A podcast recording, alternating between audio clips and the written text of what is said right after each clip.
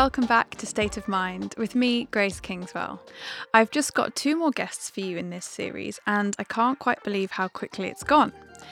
And is anyone else finding that although we're not doing much due to lockdown, that time is actually passing so quickly? It's really bizarre. My guest today is my good friend Anna Blackwell, Anna is an adventurer, which I feel like is one of those things you decide to be when you're a child, but that realistically you never end up being. But as Anna explains in this episode, she never had grand ideas from an early age to be an adventurer. She sort of fell into it and realised that the physical endurance and mental resilience needed to put yourself through grueling experiences was something she really enjoyed. I was personally really intrigued to find out things like what does she eat on long expeditions, and I was quite horrified at one of the answers, and also to know what it's like not seeing another human for days on end.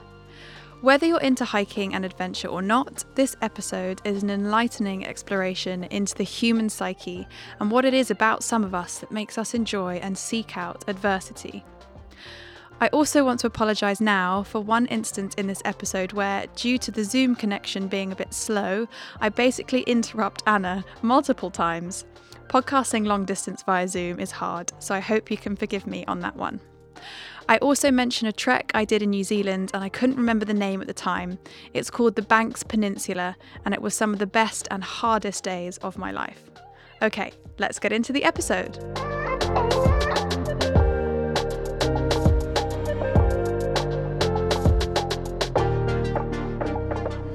Well, welcome Anna Blackwell to the podcast. How are you? I'm very well, thank you. Just been for a run with the dogs. I'm feeling all energetic and got my exercise endorphins flowing. Amazing. Yeah, you have a t-shirt on which is um, mental for January in Cornwall. I've got like multiple fleeces, so you've definitely been exercising. um, so for those listeners that aren't aware, Anna is my friend, and um, sadly we are recording this on Zoom because lockdown means that we can't hang out in each other's houses right now. Oh, no, so sad. But she is a I know, so sad. Um, but Anna is um, a fellow cold water lover and pretty hardcore adventurer, which we're going to delve into today. But Anna, I have to ask you the first question that I ask everybody on this podcast. Um, I know we are now in 2021, but it is still what did 2020 teach you? Do you know it taught me the patience of slowing down and appreciating where i am. Uh, so often for the last five or six years i've been very focused on uh, sort of other destinations and where i want to be going and planning big trips and getting excited about that and actually going on those trips. And it's so rare that i've had the chance just to get really rooted and grounded and settled.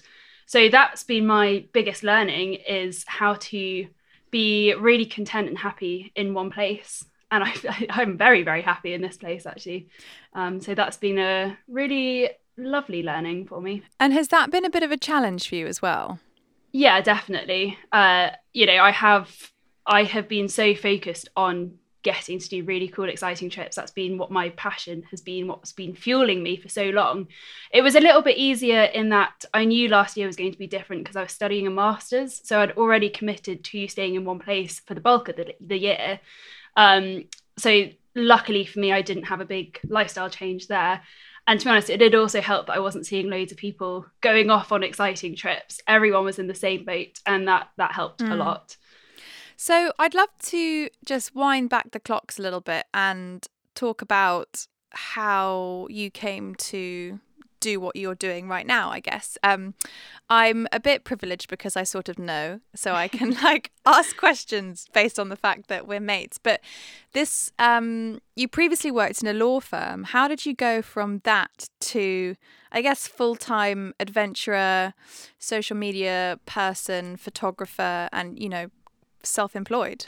So it's um, it all started a little bit before the law firm, actually, quite a few years back when I was on my gap year after finishing my A levels before starting university. I had a year out, uh, and during that time, I travelled to Central America with a sort of gap year charity organisation, and part of that trip was trekking for three weeks in Costa Rica. And at that point, I'd never done anything that big or that exciting or that far flung or independent even. Um, and it was oh, I remember so clearly. It was it was a horrendous experience at times, really brutal, physically hmm. challenging. We were uncomfortable camping, sleeping in sort of school buildings, stuff like that. But it was the most rewarding thing I'd ever done at that point, which is quite ironic because you know two years before that I had done my Bronze Duke of Edinburgh award, got to the end of it and swore that I would never go trekking or camping again because I'd hated it that much. Um, but by the time I went to Costa Rica, something had obviously changed. So that trip really sowed the seed for me. And I remember getting to the end of the three weeks, and everyone else in my group, there are probably about 12 or 14 of us aged, you know, 18 to 23, 24. Um, so we got to the end of this trek and we finished at a beach right by the ocean. It was beautiful. There were monkeys swinging between the trees and things like that. Um, and everyone else was crying tears of relief that this horrendous ordeal was over. And I was sitting there, I had to take myself to a little corner and away from everyone else because I was heartbroken. I was gutted that it was over. So I, I was literally crying because I was so sad that it was it was all done. Um, so from that point on, I kind of realized that I enjoyed uh, adventure and challenging myself, being outside my comfort zone, doing physical things. So for the next, well, pretty much every year since then, that was in 2012, I think. Um, every year since then, I've been off on a different trip. Um, you know, the following year I went, I hitchhiked to Morocco with some friends from uni, so not a physical trip. Mentally, it was quite challenging at times. Um, I then went and walked the Camino, which is a 500 mile, 800 kilometer pilgrimage across northern Spain. Um, and that was, again, what kind of refreshed this memory that I really liked the trekking side of things. Um, so, having got to the end of walking 500 miles, I realized it hadn't challenged me as much as I was hoping it would. So the following year, I went mm. back and walked a thousand miles because that was a logical step. If 500 wasn't hard enough, then maybe a thousand would be. Um, but again, that, that wasn't really hard enough for me. So um, I traveled up to Arctic Sweden, went somewhere as remote and sort of environmentally challenging as I could find, and spent five weeks trekking by myself, wild camping, carrying all my supplies, having to pitch a tent and cook my dinner, fetch water from rivers um, and I really thought that that would uh, break me and that I would want to come home straight away. Had the opposite. It was the best thing I had done at that point. and then it all kind of snowballed. But just after finishing that first trek in Sweden, um, I came back to England, back to Oxford, and started a job at a law firm. Um, it was, I kind of, I knew going into it that it wasn't the right thing for me to be doing, the right step. But I felt like I had to prove to myself and to others that I had given the sort of conventional career a go. Um, I'd mm. done the office job sort of thing, the nine to five. Um, and you know, having done that for a year and a half, when the kind the time came to step back, I could say, actually, you know, I've I've done this. I got a lot out of it. I put a lot into it, um, but it wasn't the right thing for me. So I was able to leave that job in order to go and kayak across Europe, which was uh, quite a high profile um, well funded um, uh, expedition, uh, which luckily getting back from that five month trip sort of plopped me straight into a lot of public speaking and writing, and those opportunities just naturally arose, which was very lucky. Mm. So, but how did you learn all the stuff? Like, how did you learn? You know, when you did your first trek or expedition, you were with people. So I guess you're kind of all like lumped in together.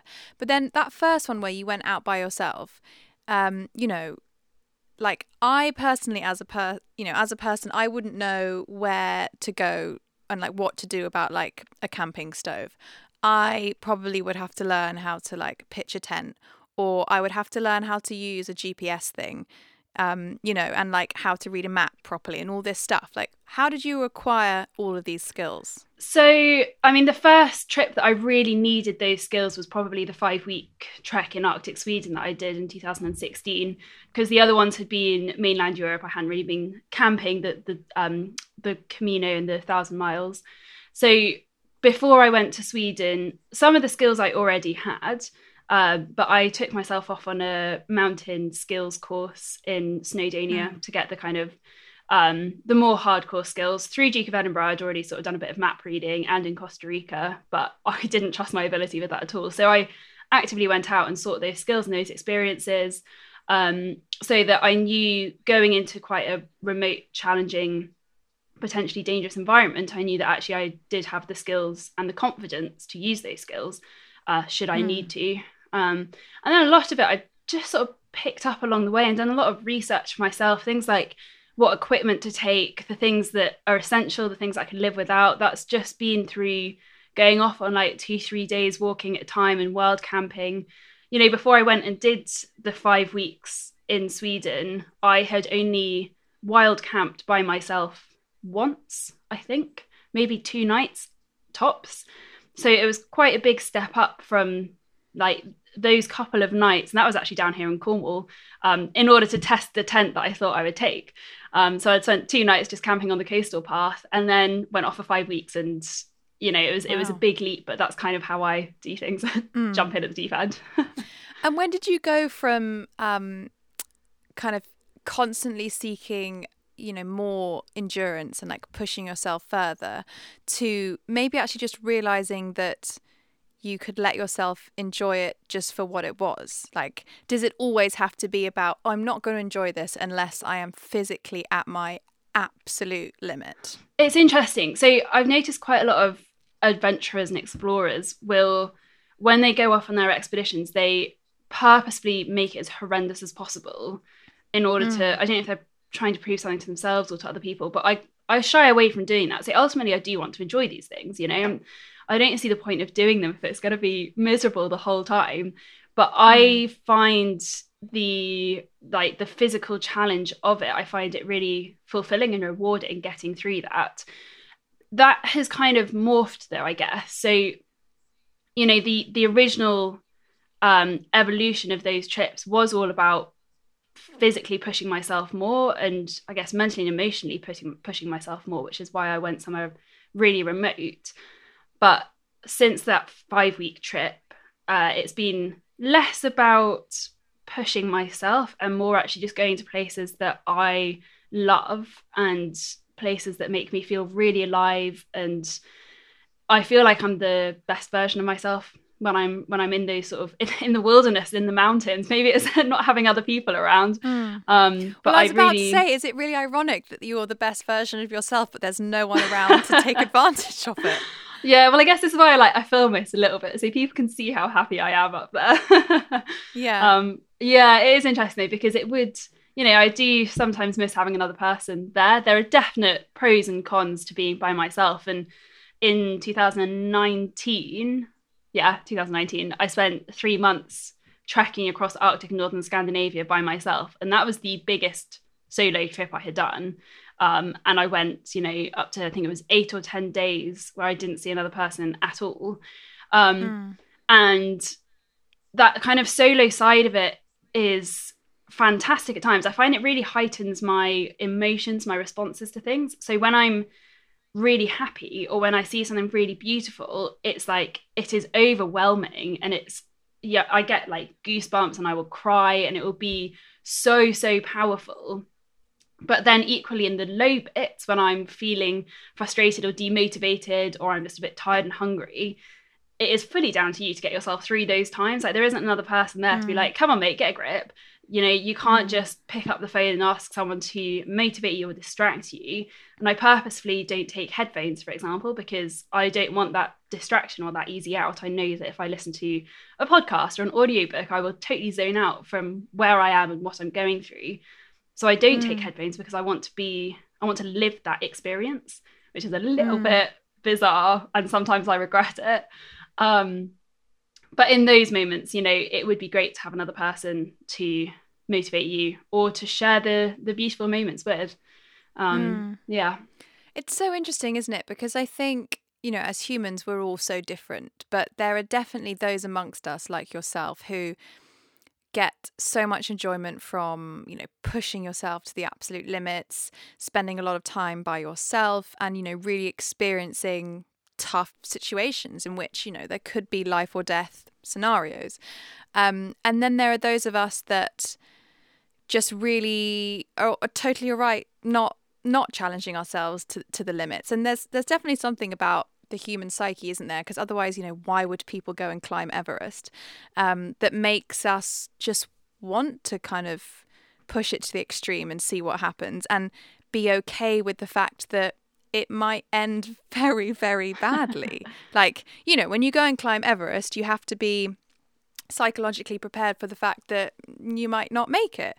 And that's terrifying. But to some people, you know, they relish in that. So it's it's funny because I mean, even when it comes down to something as simple as uh, sea swimming or like cold water or like doing an ice mile or ice swimming, you know, there's people like you and I who will happily just go and, and get in. And then there's people like my husband Nick who will be like, why no? Like he just, you know, people were like, well, why would I put myself through that? You know, I have no need. I have no need for that pushing myself to that kind of level. So I don't know. Do you think you were always like that from a child, or is it purely because you kind of did one trek and you kind of got the bug and you thought, yeah, I actually really enjoy this? I definitely was not like this as a child.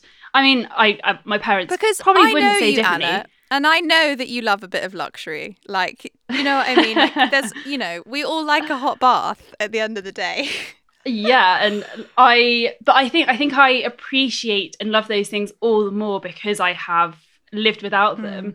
So for example when i'm not on an expedition or adventure i nest hard. Like i love having a really homey warm comfortable environment. So the cottage that i live in in cornwall is gorgeous and i take such pride and joy from that.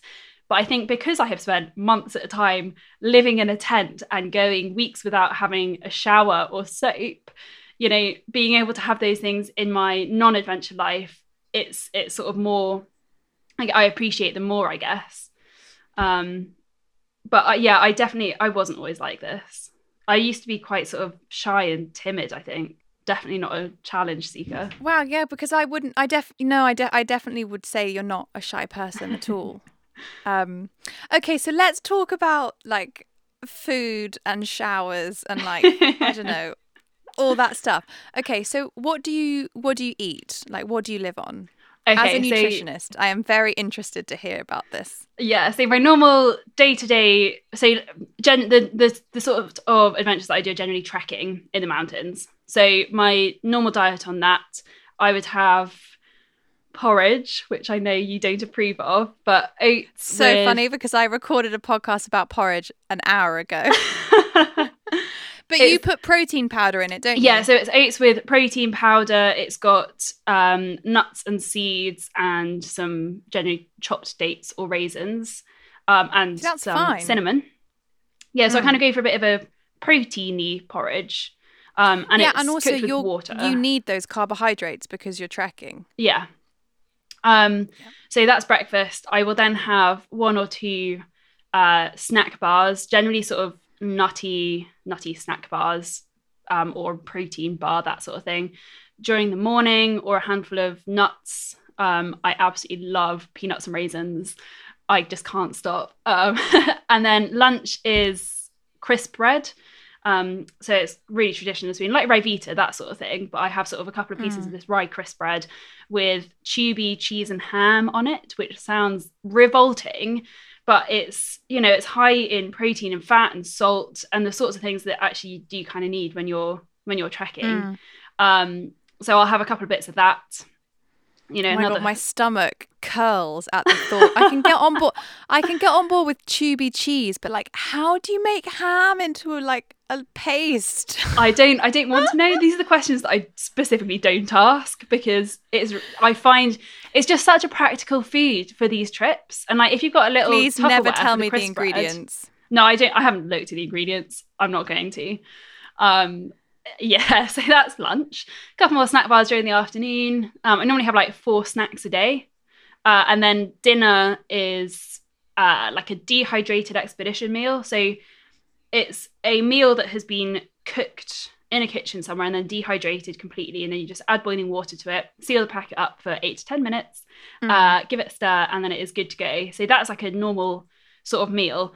The calories on those tend to be anywhere between 600 and 1,000 calories, which actually wow. is not that much when you think about how much you're burning during the day when you're physically active for like eight hours a day, carrying a heavy rucksack. I'll sort of be carrying anywhere between sort of 25 to 30 kilos. Um, So, Mm. yeah, that's dinner and then chocolate, a couple of bars bars, lines of a bar of chocolate, have to ration everything. And that's something that I really struggle with because my sort of impulse control is pretty poor.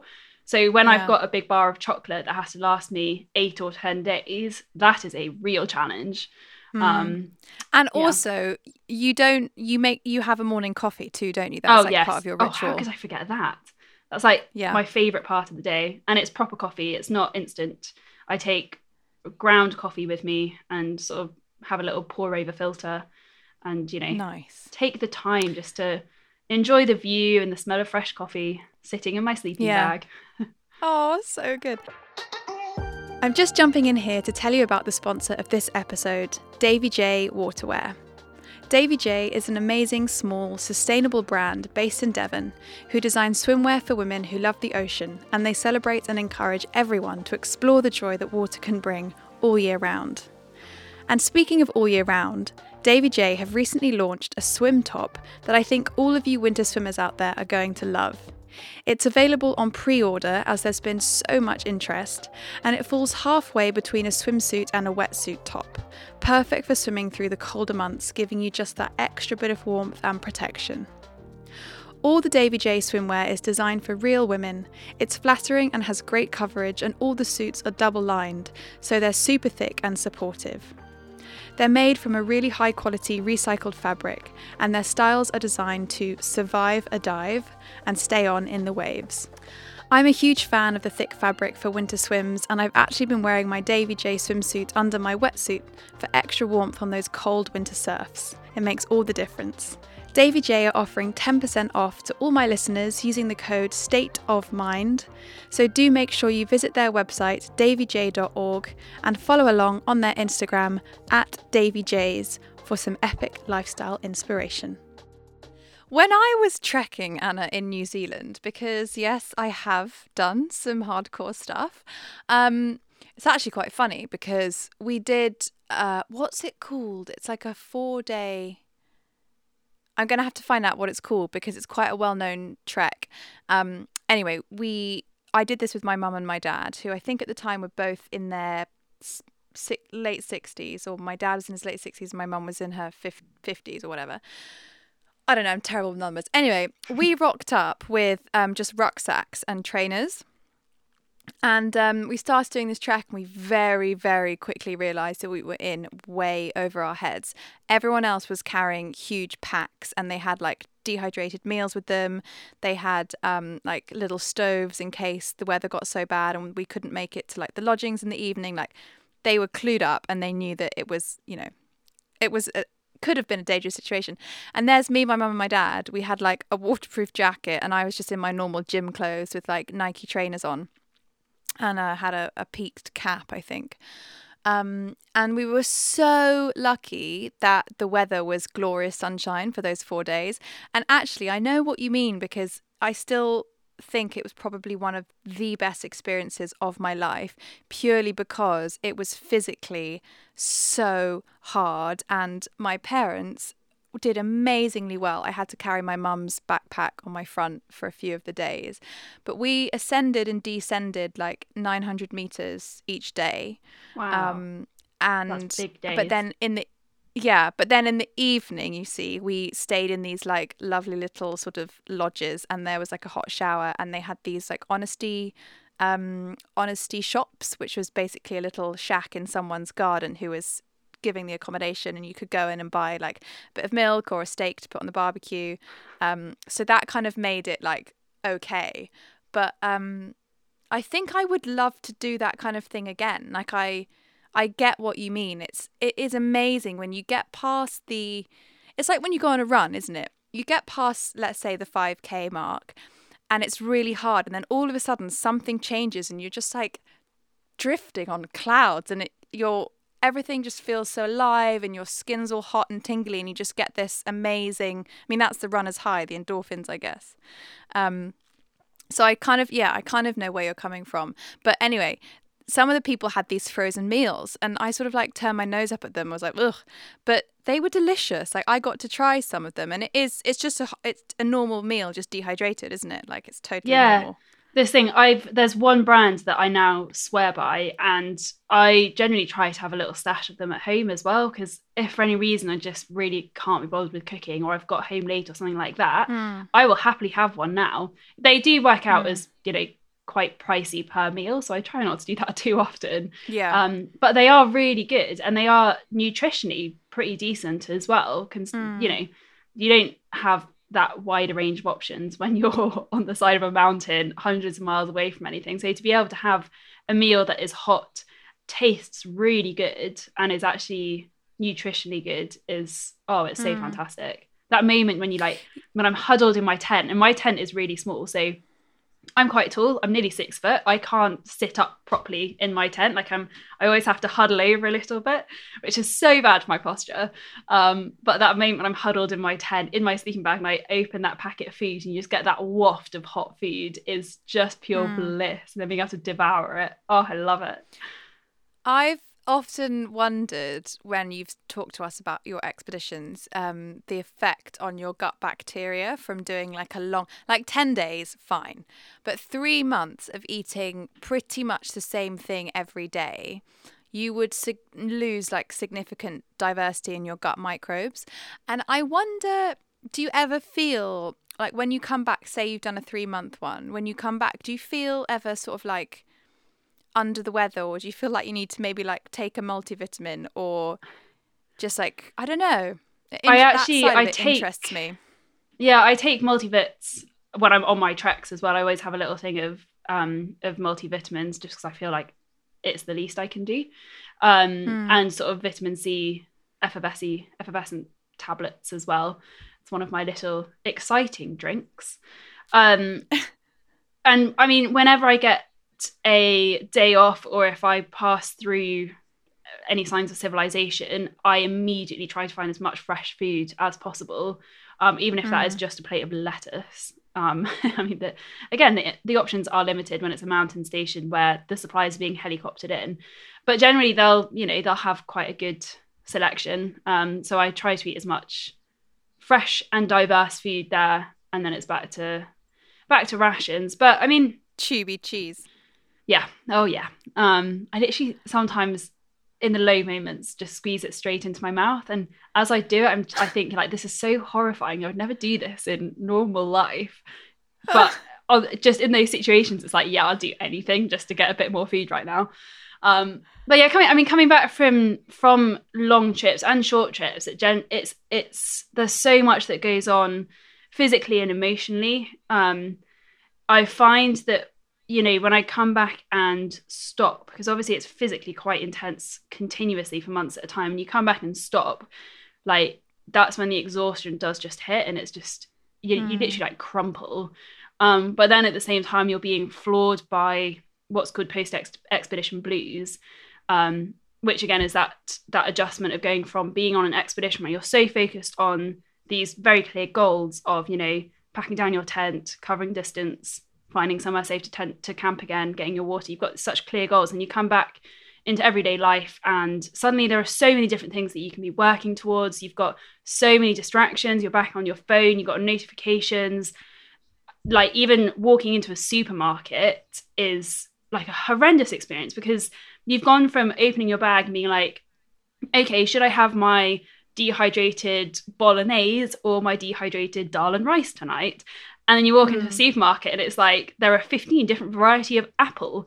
Um, And Mm. so just that like changing back into everyday life can be so, so hard. So yeah, there's there's the physical toll that it takes, um, and that oh, the horrible emotional upheaval.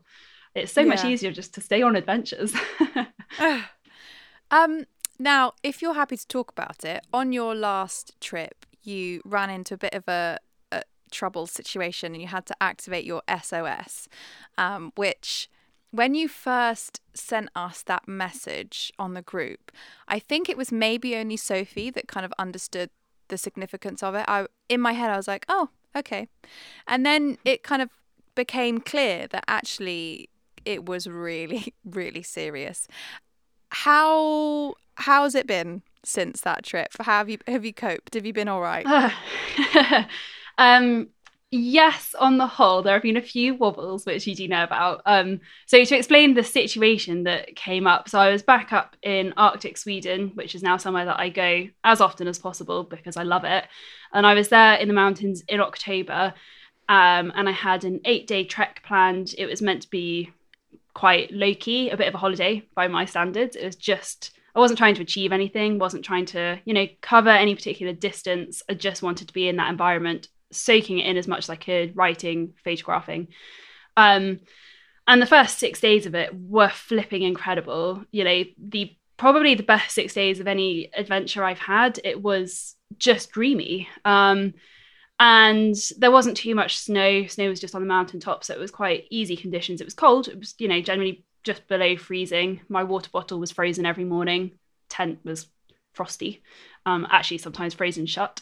um, but then on day, I think it was probably end of day six, heading into day seven, I um, ended up getting caught out by the biggest snowfall I have ever experienced. So, in the space of about 24 hours, it went from being like ankle deep snow up to anywhere between my knees and my waist.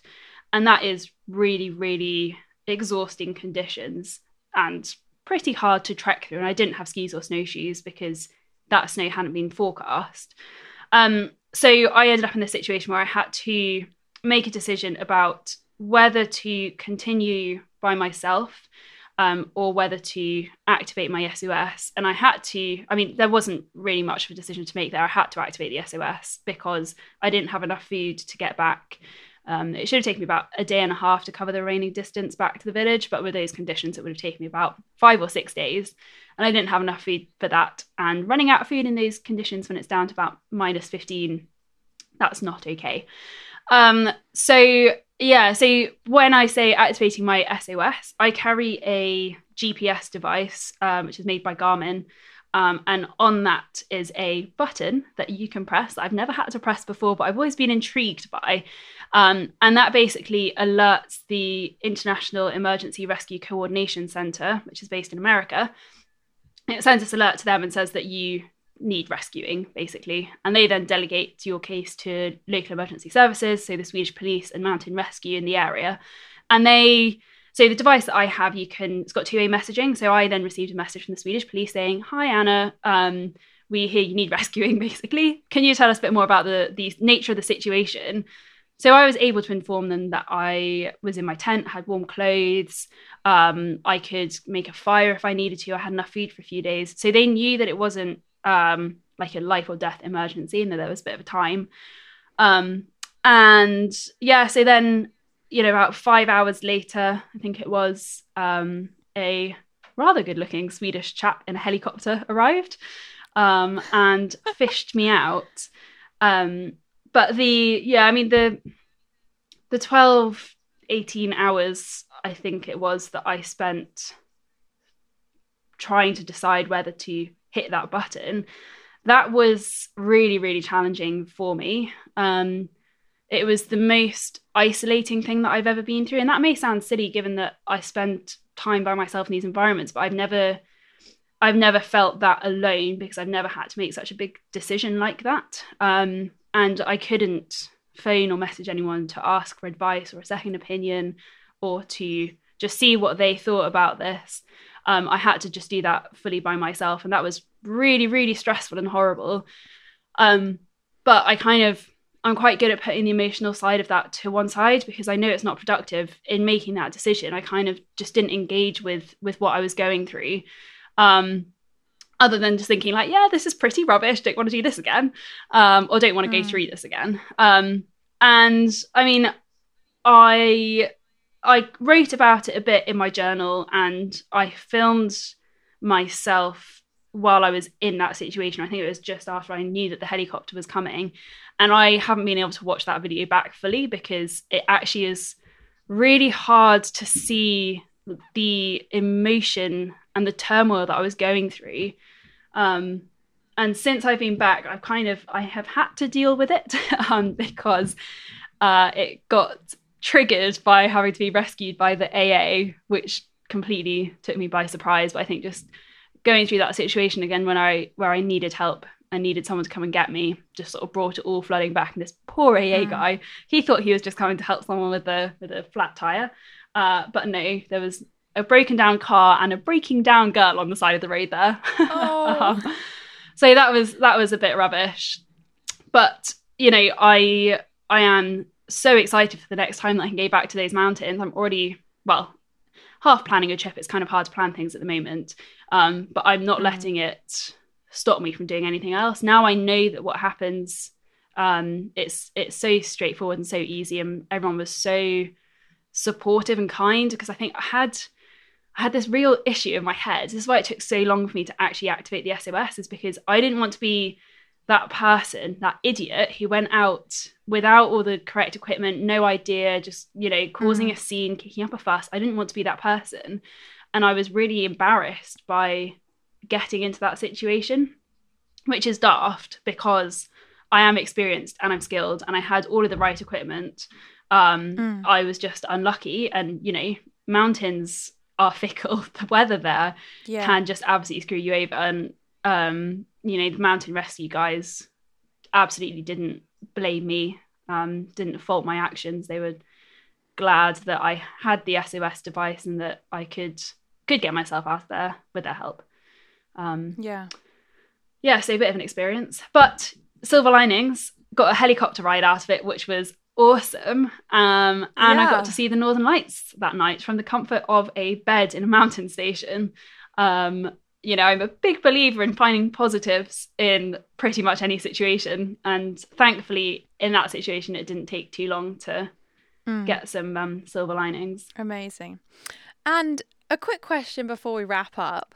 How do your parents feel about your chosen field? So they, my dad always kind of got it. Um, I used to do quite a lot of walking with my dad anyway, so he he understood that side of it. Um, they both were quite nervous when I first started going off. So that first trip that I did to the Arctic in 2016, my mum in particular was really nervous. So I took her with me to the start point um, so that she could see where I was going and kind of so she could see that environment, I guess. Um, and that helped her. And actually, after I came back from that trip, I did not stop banging on about it so much that my parents have now gone up to the Arctic a, couple of times themselves um, and have started doing sections of the long distance treks that I've done. So they now have literally followed in my footsteps. Um, and they love it.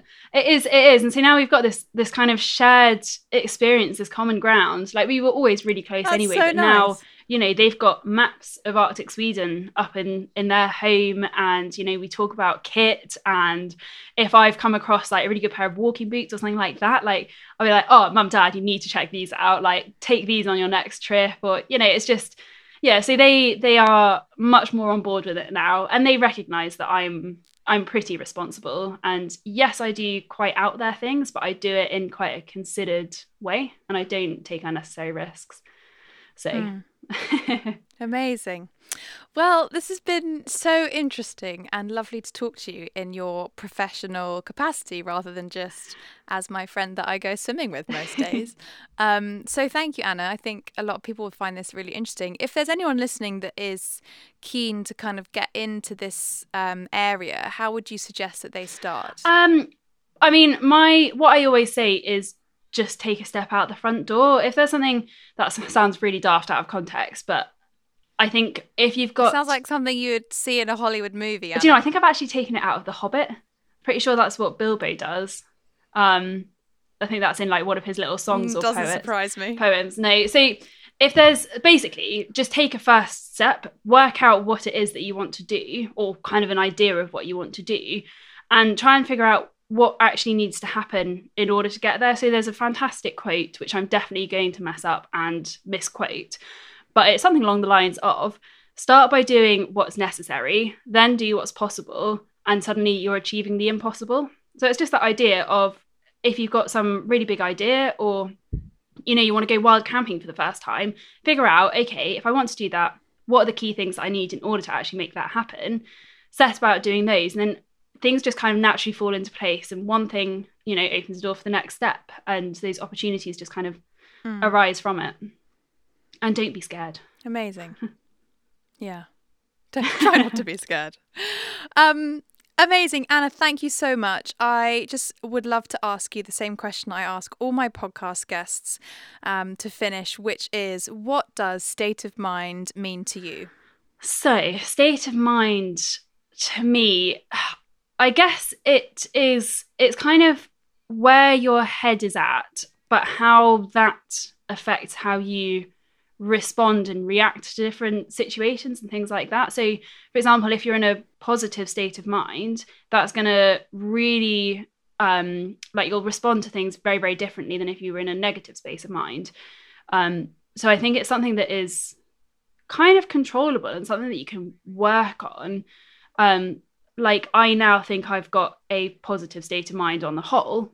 Maybe not so much when I'm hungry and tired, but on the whole, I think it's I've got a positive state of mind, which means that actually I don't see negative things as um, you know, challenges that I can't overcome. I see them as like an opportunity to try something different or to push myself a little bit. Um, so I think it's yeah, it's that sort of way you view things um, and how mm. that sort of translates through to the steps that you take and the situations you put yourself in. Mm. Nice. Anna, thank you so much for coming on the podcast. It's been wonderful oh, to talk to you. Thank you for having me.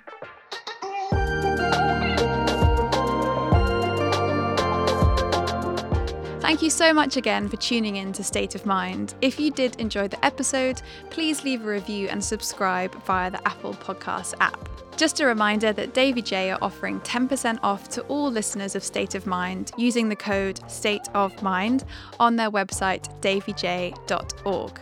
Thanks very much, and I'll see you next week. Bye bye.